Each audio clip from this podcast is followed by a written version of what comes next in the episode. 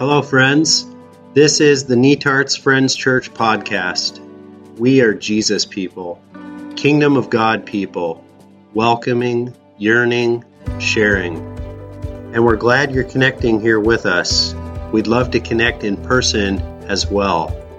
If you're inclined to support this podcast or for more information, just hop on over to netartsfriends.org.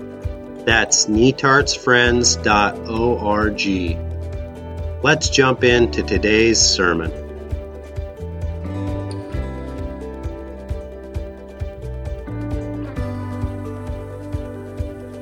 Hello, friends. It's not really a sermon today.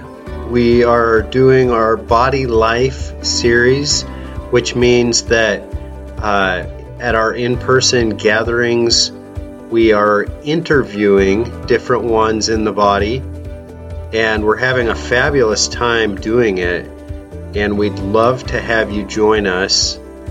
And then we're also working together on a Netarts Friends Church resource sharing directory.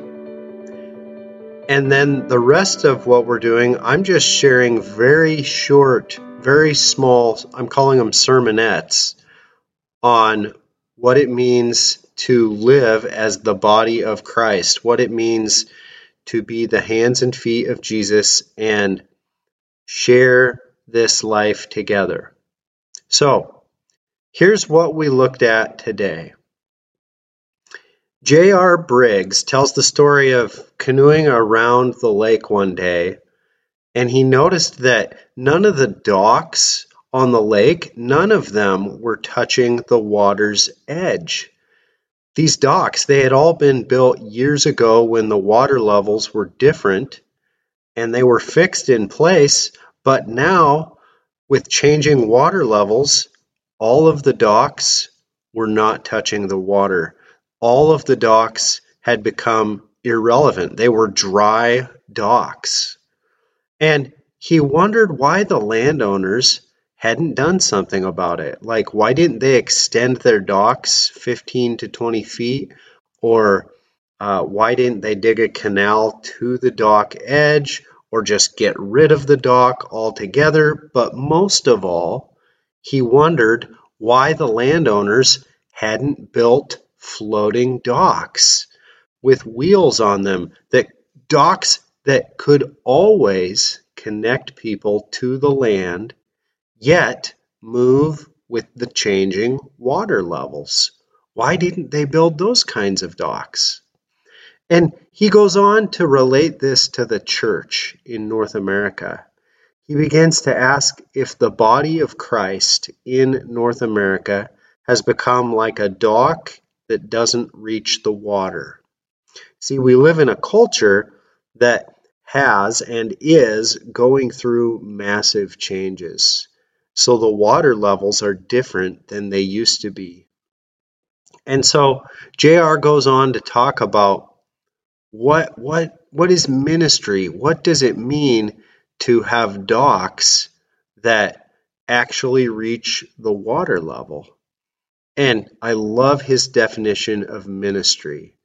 This comes from his book Eldership and the Mission of God. He says, Ministry is meeting people where they are and journeying with them to where God wants them to be.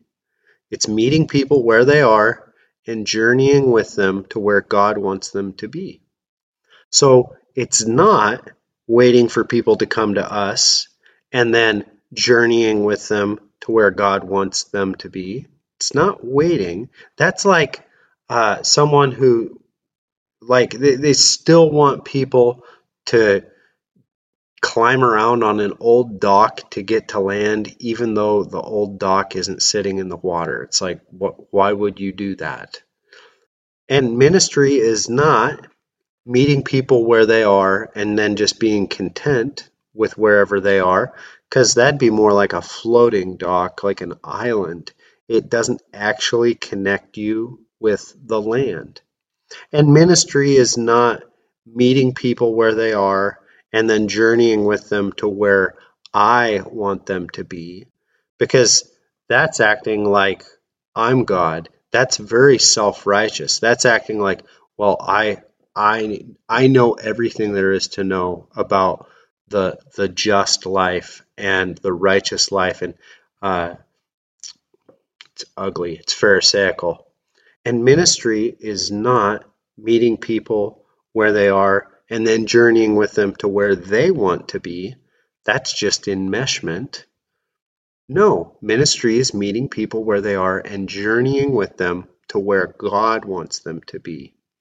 And Ephesians chapter 4, verse 16 makes it wonderfully clear that ministry, works of service, it's actually something that God intends for all of us to be engaged in.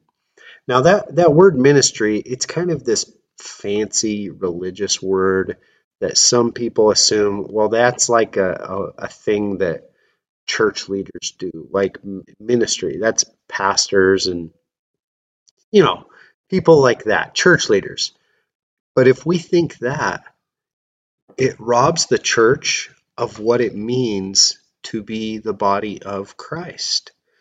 Because the purpose of leadership is to equip God's people so that all of us can be engaged in this work of ministry, which is simply meeting people where they are and journeying with them to where God intends for them to be. So the Apostle Paul says this way He says, But to each one of us grace has been given as Christ apportioned it.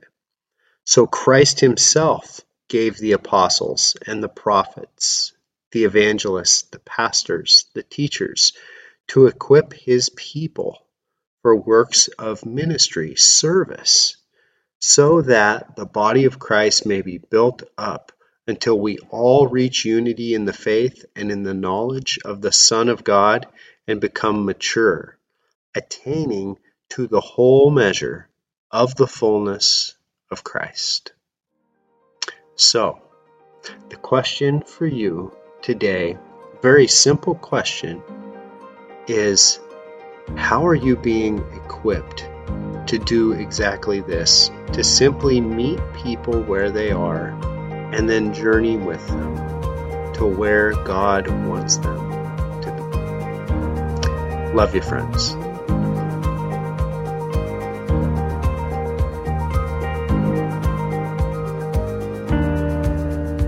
Thank you for joining us for a Sunday sermon from Netarts Friends Church. We hope you'll join us soon for one of our in person worship gatherings. For more information, hop on over to netartsfriends.org. God's peace be with you, friends.